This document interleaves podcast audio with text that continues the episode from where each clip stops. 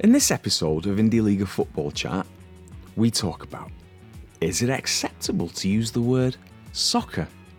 Northwest football cultural adjustment problems. Some cricket talk. Does Sam Allardyce drink from a Sam Allardyce Toby jug?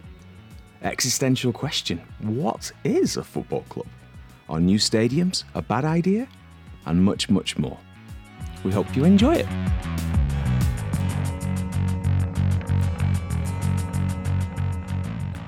Let's get talking about footy then. So we already talking about America, right? And yeah. Talking about the paucity of comedy from the United States. Should we agree? Because I was thinking about this thing about really cold football, and then when you look at any websites about it, they show loads of MLS games where they played in -20.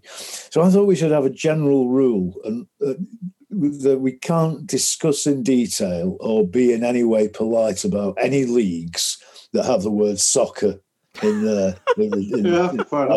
I totally agree. Well, then let's have a think. We've got MLS. Is the Australian one soccer? Well, they call it soccer, don't they? But what's the name? Oh, it's A-League. A-League. Is there any others with soccer? I don't know. In Ireland, they call it soccer as well, just to distinguish it between... rugby and Gaelic football. But I don't think that the league isn't called. It's League of Ireland. I think, Dale, you were saying the league, right? If it's name of the league. Yeah. But I'm actually starting to... I don't know what their league is called. Who? The South African League. Is that something soccer? We probably weren't going to talk about it anyway, so... or can we not just all agree that North American sports are shit? And we don't really have to look for anywhere else called soccer. Although I do like baseball. I've got a soft spot for baseball. Yeah, me too. I do like it. It's one American sport I actually enjoy. I got into it. It was invented in England though, wasn't it? Yes, it's a British invention, yeah. Yeah. Yeah, I didn't know. I read about it in Wikipedia, which tells me everything. Yeah, it's invented in the UK. And also it's actually quite enjoyable. It's another one of those sports it's there and you can be maybe milling about doing other things and you can enjoy your beer and relax. You just say, right, I'm going to just chill now and watch some baseball. But yeah, you don't like cricket. I was going to say that. No, I do like cricket, but I like 2020 cricket, which I know is like sacrilege, but I do enjoy... I like things that are over. I don't like things that last days, all right? Maybe I'm a bit impatient, but... little fact for you about baseball, anyway, that I learned about 28 minutes ago. Mm-hmm.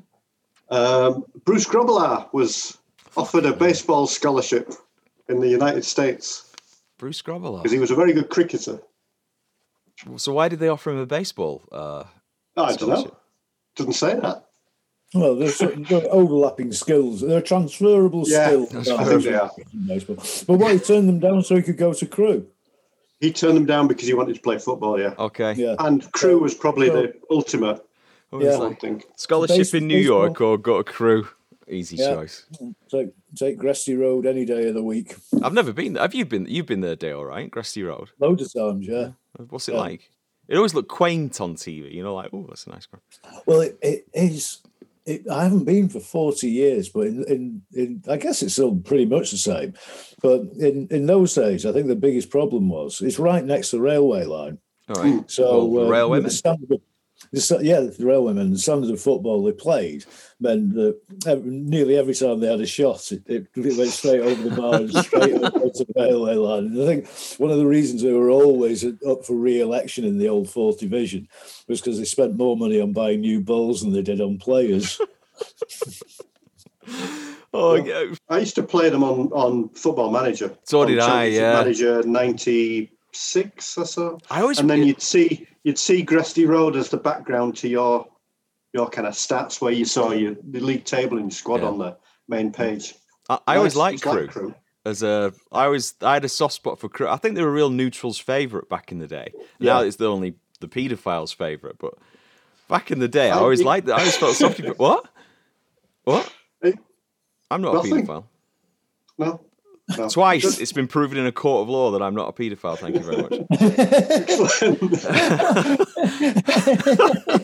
That's not a claim I'd like to make. It's like, just for the especially for the children at home. I'm joking. I discovered crew on Football Manager because I used to play as other teams, and then I'd always end up signing Isidro Diaz, Martinez, and then some other. There were three amigos they had. Yeah, Wigan. They went to Wigan. I used to sign them every single time, so I thought, well, I might as well play as crew.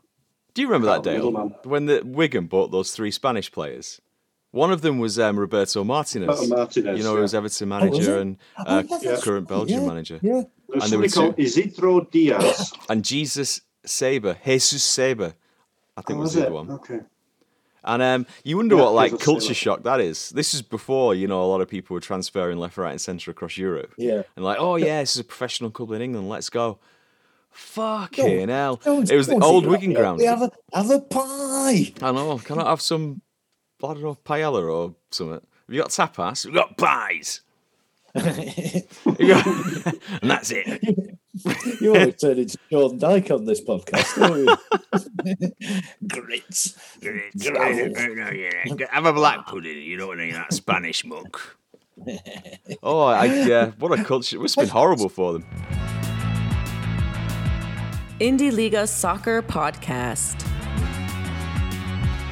Sorry, mate. I was just saying that. Now that I think about it, you sound like the taxi driver from League of Gentlemen.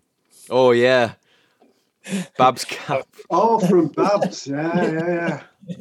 I love League. Oh God, have you seen Inside Number 9 by two of the guys that did League of Gentlemen? Mm-hmm. Phenomenal. Mm-hmm. It's really darkly comic. It's on BBC. It was on BBC. I think there were 4 seasons. It's still on the iPlayer. Is it still on iPlayer? And honestly, it's fantastic. You can get Channel 4 cricket coverage. Channel 4. That's what I'm watching before work now. But they're massive, aren't they? The ratings are enormous. What was it on Sky? You'd be lucky if you got 100,000, 200,000. And now they're clearing 1.5 million or something like that on Channel 4, I believe. Yep. The ratings. Yeah. What I mean is, like, it, as soon as you put something on free-to-air television, the ratings go up 1,000%. Practically anything. FA Cup game, boom. I believe some Premier League games don't even hit 100,000 fans. If you're at home, well, what are we going to do? Should we watch a film or should we watch Burnley against Fulham? I know, exactly. Who's going to watch that? I'm a diehard football fan. And I'm thinking, fucking hell, I'm not that bored.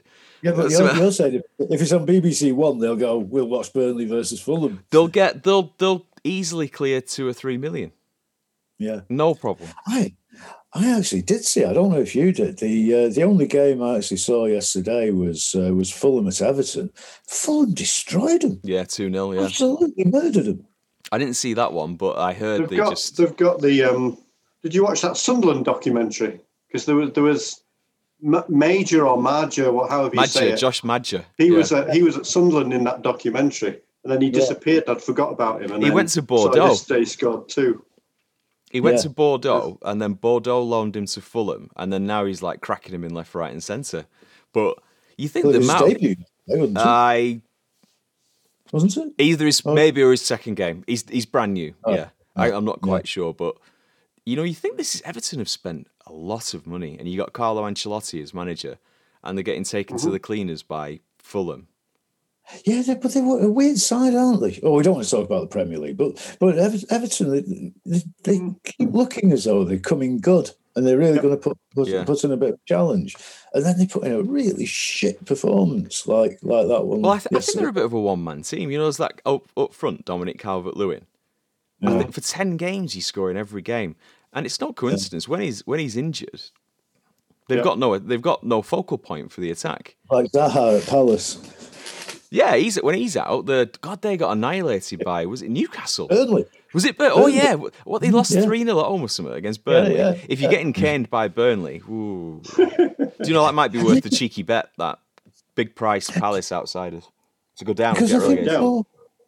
Before that game, I was looking. There was something. I'll have to look it up again, but I was looking at the goals to points ratio. Yeah, and Burnley were incredibly efficient. Yeah, like, you know, they scored something really piss poor, like 12 goals or 11 goals or something, but still got 20 points or 22 points. Weird. Do you know XG? Do you know XG and things like expected goals? Yeah. Well, I think it's a very worthwhile stat. Oh, and they need to rename it. Maybe, but we know what it is, actually, what they expect. And all that, generally, the league table corresponds to XG, and it seems to make sense. The one massive anomaly is Burnley. They can't even figure it out. They should be relegated based on XG every season, but they always... It's like you said, Dale, they'll have one chance every two games, but they'll score that chance and keep a clean sheet, and it seems to be enough. But the actual football, I mean, fucking hell. You know, what happened to entertainment? But it's like Stoke fans had that problem and they got rid of Pulis because of it. Yeah. Because what's the point of staying up if you're going to have to watch that? For I take North End Championship League One football, bouncing between League One and Championship all day, than having a Sam Allardyce or a Tony Pulis team in the Premier League. Genuinely. Because it's boring. Yeah, but you see, I'm maybe with you on that, although... I'll defend Sam Allardyce at Bolton any day of the week. No, there was quite an advanced coach. Much better team to make out. No, they were JJ Kocher, Yuri Diorkaev. These were great players, true, but really good players. After that, it's diabolical what he's done. Maybe he's adopted the stereotype that was given to him. He's become the stereotype. Yeah, he's turned into the Toby jug he's represented as. Full of wine. A big litre Toby jug full of wine. I love that image that somebody came up with of Sam Allardyce drinking a pint of wine from a Toby jug that looks like Sam Allardyce. They make a Toby jug in Sam Allardyce's image with him drinking from it. Oh, I have a little Bolton anecdote that I learned today. Excuse me. Do you remember John McGinlay, Bolton player, forward John McGinlay? Oh, yeah. He started his career at Fort William, and he made his debut at 14 years old in the Highland League. I don't know if you knew that or not, but I read about that today. Played for us as well. Did he? We signed him off Bolton, yeah. Him and Owen Coyle, they at the same time. Owen Coyle, McGinlay and Coyle. There was a strike partnership that Bolton had, and they were they were smashing him in. Someone got 50, 60 goals between them in one season. Yeah. McGinlay and Coyle. What you can say, all those clubs have in common with the John McGinley's played for, they've all gone downhill since he left them. Who knew? Who knew the answer to everything was John McGinlay? Fort William have not been on a great run since, have they? Oh, God, no. I think we got promoted to the Premier League 2 years after he left. So. Oh, did you? Okay. We did all right initially, but it was a false dawn, I guess. I remember they signed that Benito Carboni, didn't they? And at the time, it was $25,000 a week, which then was astronomical. Like, the only way to get him to sign for Bradford, and they went down, didn't they? That nearly did that not bankrupt them, more or less, that paying his wage? Well, They signed him up for, I think, a 4-year contract. The idea being they could sell him as soon as they went down. You know, if they went down, they could actually get some money back and it pay off the contract. And then ITV Digital went down, and so there was just no money around, and nobody wanted to buy him.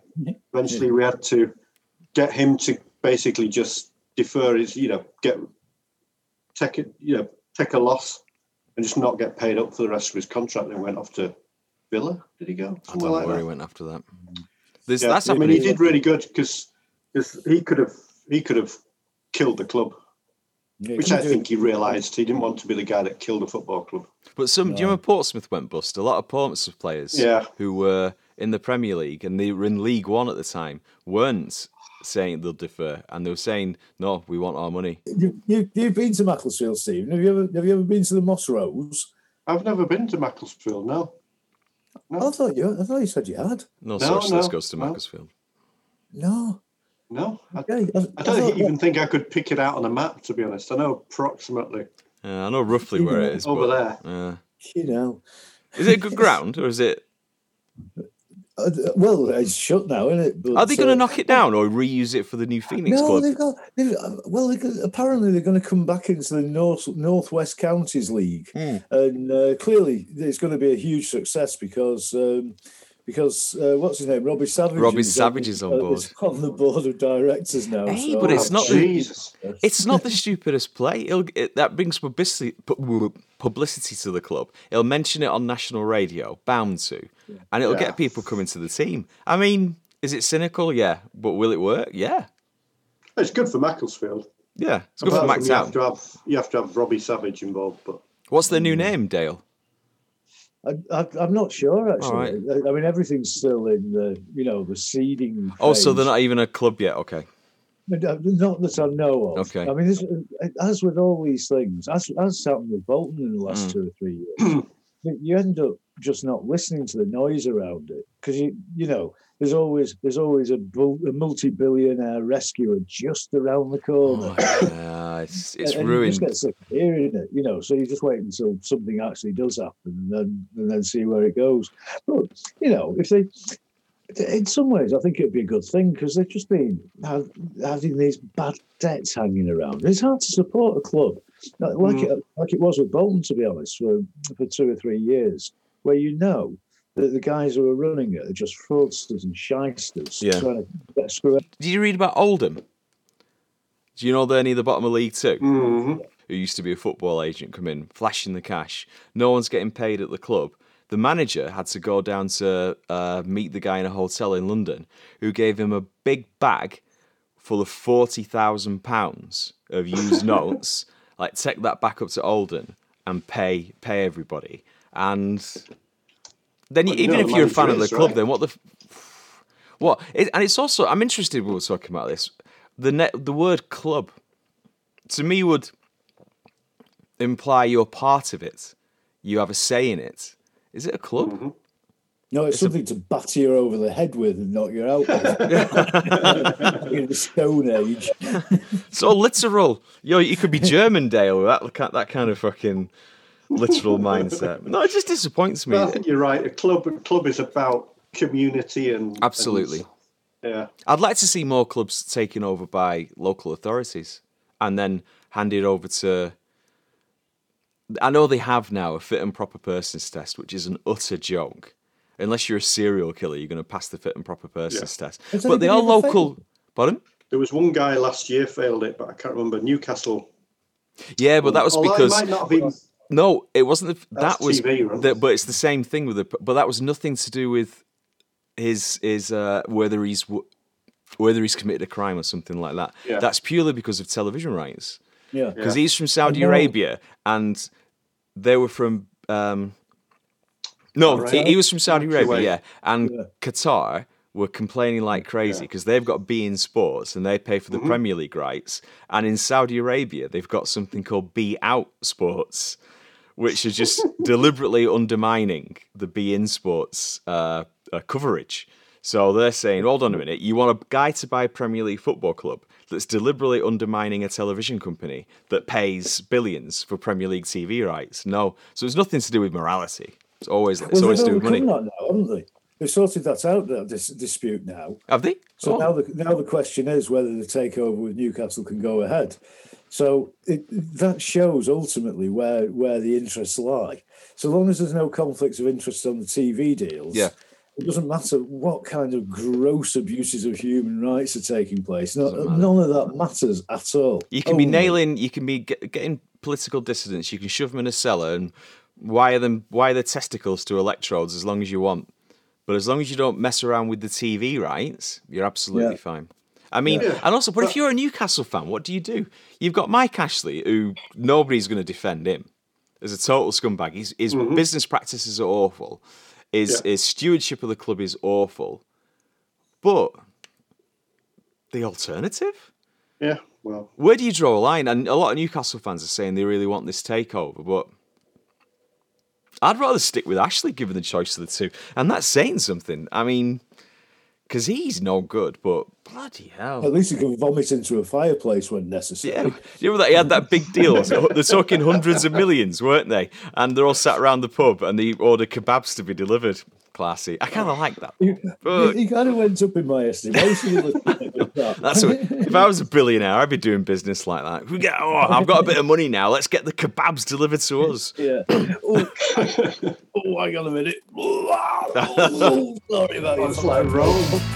Chuck it up all over. And now a brief message from our sponsor. Howdo! Indie League podcast is sponsored by Black Pudding Marketing Board. Get a black pudding down your neck. It's good for you. What do you do? I mean, what do you do if the questionable money comes out into? The fit and proper persons test. They know that they're not going to stand up in court if they try and bar anybody. Yeah, it's not designed to work. It's just a lip service, basically. But it's the way this test. But the United States get around that, don't they? The only good thing about United States sports, and strangely socialist, is they have salary caps. They do have these protections in place. I mean, I know we can't because of European regulations, but I mean, the UK is not in the EU anymore. But also, there's the guy at Leeds, Chelino, who almost failed a fit and proper test because he'd had some conviction, but then it turned out the conviction was no longer valid because it had been over a certain amount of time. It's 5 years or something. Yeah. So they almost had an actual proper thing they could put down. This is why he failed it. Yeah. And then they found out he wasn't quite bad enough.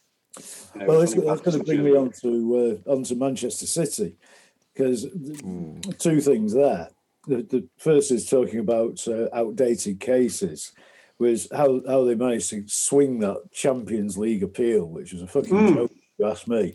Well, I wonder if the private meetings... It was outdated, but it was only outdated because City refused to give the evidence over and then appealed until it became outdated. Yes. And then to you, Daniel, when you talk about Newcastle fans, and I've read quite a few Newcastle fans saying, you know, they're really not happy about the idea of being taken over by the Middle Eastern dictatorship.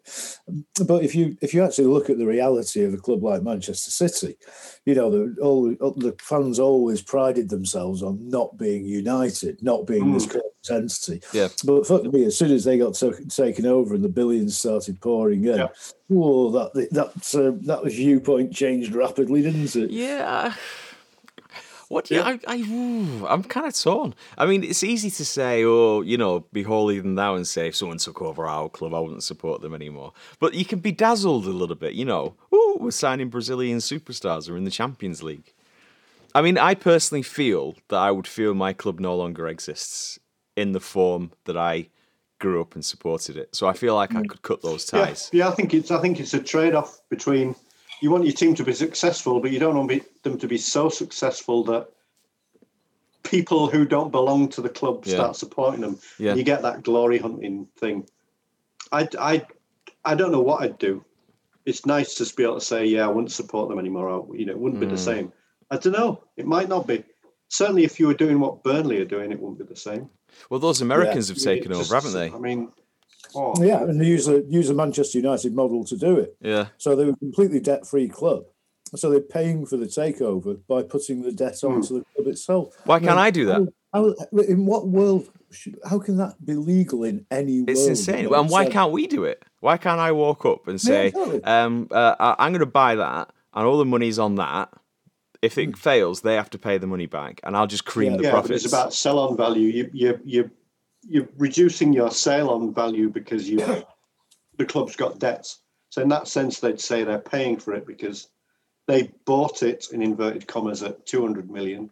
They put the 100 million debt on, so it's only now worth 100 million, say. So they've lost. But it's all just numbers on a piece of paper. Yeah. And they knew they could finance the whole debt and they could get it back into profit.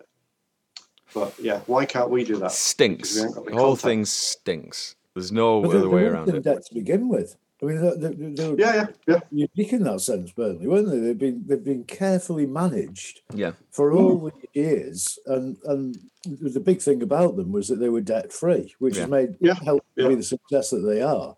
And now suddenly they're one of the biggest debtors in the Premier League. Yeah, and if they go down, it'd be catastrophic for them. Yeah. If they went down, they're really screwed. Yeah, it would for them, but it wouldn't be for the ownership, would it? Because they'll no matter what, they're going to get paid. Yeah, and they have no, and I'm sure they've got fancy lawyers that are way beyond anything we can afford that will make sure they're completely protected. So if it goes bust, the worst that happens is they don't make any money.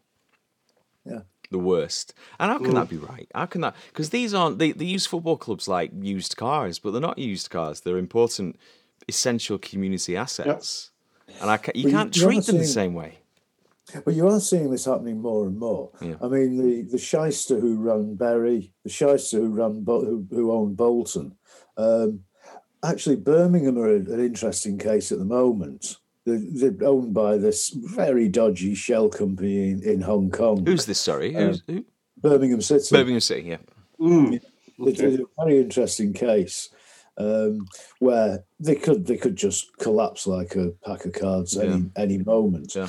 But increasingly, you see on the one hand that the big clubs like Manchester City, probably Newcastle, are being used as a form of whitewashing reputations. It's a sport washing, there's a term for it, isn't there? Sport washing. Yeah, but lower down the scale, they're just being used by shysters who are somehow passing the fit and proper persons test to screw as much out as they can out of the ground itself or the assets of the club and then dump it. Doesn't matter. Yeah, it's asset stripping. If the stadium is in a prime piece of land, you'll make money off just selling the ground and then punt the club off. That guy, who was that football club? Was it Bury? That's kind of what happened with Bury. Because exactly the guy didn't give two shits, did he, about the club, and just flogged it off. He paid £1 for the club. Yeah. So it's a bet to nothing, isn't it? Yeah. Well, that's what Ken Bates didn't. He bought Chelsea for £1, I believe. Yeah. Yeah, and then sold it off for God knows how much. Yeah. It just stings. I mean, the whole thing stinks. Is there nothing that isn't? You can't. Surely there are some things you just can't attach a dollar value. Well, I'd like to use that instead of pound value. A dollar value to. I don't understand it. The problem is, there is nothing that they can't attach a dollar sign to. I mean, you know. But in my gut, it doesn't work for me. You know, my value system says it's disgusting and I don't like it. Well, I know this isn't about football, but I saw something in the paper a few days ago about attaching values to nature, monetary values to nature. Mm-hmm. But in my head, none of that makes any sense at all. Yeah. Because there is no price you can put on nature. If nature disappears, if all the air that we breathe and all the water and all the animals and everything disappears, no amount of money in the world will be able to bring it back. Yeah. So it makes no sense to put monetary values on nature. And in your heart and my heart, there's no monetary value attached to a football club because it's a community asset. Yeah. But as you see with all community assets, they can be sold off and are sold off. What was the British government? They came out with something that was they were attaching some kind of metric to the environment in the UK that was market based. They had a particular term for it. I can't remember. It was something where it's the same kind of language as stocks and shares. And I just thought it's obscene. Like, come on. How can you put that kind of value on woodland or badgers? Yeah. It's and carbon trading, you know, they trade off emissions with each other. So the United States will, I don't know, buy a load from South Sudan to cut off their, to make it look like they're okay, even though they're just ignorant. Oh God, back to football. Bloody hell. This is really, you can get frustrated about football, but this stuff really is like, I'm not sure what you can do to stop it, apart from direct government intervention somehow. But with cricket clubs, there was an issue at one point, like in the 90s, 80s probably actually, where developers were trying to buy cricket clubs so they could get the land, provide some shitty thing as a replacement, and then build on the land. And what the council started doing was putting legal protection on those plots of land and say they could only be used for sporting purposes, to just try and stop people buying these bits of these grounds. It's funny how to do that for cricket clubs, but not football clubs. Is that a class issue then? It's like, oh, hello, there's the upper middle classes. They don't want anyone messing with their cricket, but the sport of the workers, they stink. We'll sell that off. They can go and play in a pigsty. People understood cricket, but no, I mean, not. There aren't as many cricket grounds as football grounds. In Bradford, there are. There's about 400. Yeah, no, there's fair one enough. Football. Well, there's two, but there's one proper one. But that should be open for all sports. I mean, where do you draw the line? Is Crown Green Bowling protected? Yeah, I'd say I think with football, actually. They'd complain that we were stopping them from actually getting ahead by selling their ground and making money, and then doing what West Ham did and getting a a freebie stadium from somebody. No, not from somebody, from taxpayers, which is what Manchester City did. Well, there's a great example of government intervention there, wasn't there? Do you know, there's such jokes. They say, like, oh, it'll be used. All of these Olympic stadiums are ridiculous white elephants. Hosting the Olympics now, when I was a kid, I loved the Olympics. It's fascinating, all these different sports all over the world. Wow, you know, it's amazing. And when you become an adult and you realise how corrupt it is and how, it's just, it's a waste of money. And you shouldn't need as much money to host it. Stadiums are already there. Oh, we don't need a new fancy one. Just use what you've already got. Like the Qatar World Cup, which is... Exactly, yeah. Shove it somewhere with a footballing culture. I mean, the South Africa one, great. They've got a footballing culture. They have stadiums. It's good for the local economy. To say second world nations that like football, great. But it's not bad Qatar. As a way to try and develop the game is what they're saying. It's not a bad idea, but when you're building 10 new stadia, and they're not going to be used in the future. No. What's the point? Because a lot of the Russian ones didn't amount to anything. Yeah. So don't use the ones that already exist, and that means there's a 20,000 standing only stadium with no roof, with an athletics track around it. It's not perfect, is it? But and from an environmental perspective, it's catastrophic. Hey, thanks for listening. We hope you enjoyed it. Please follow us on Twitter @IndieLeaguer. There, post comments, ask questions. If there's anything you want us to talk about, just pop it there. So, see you next week.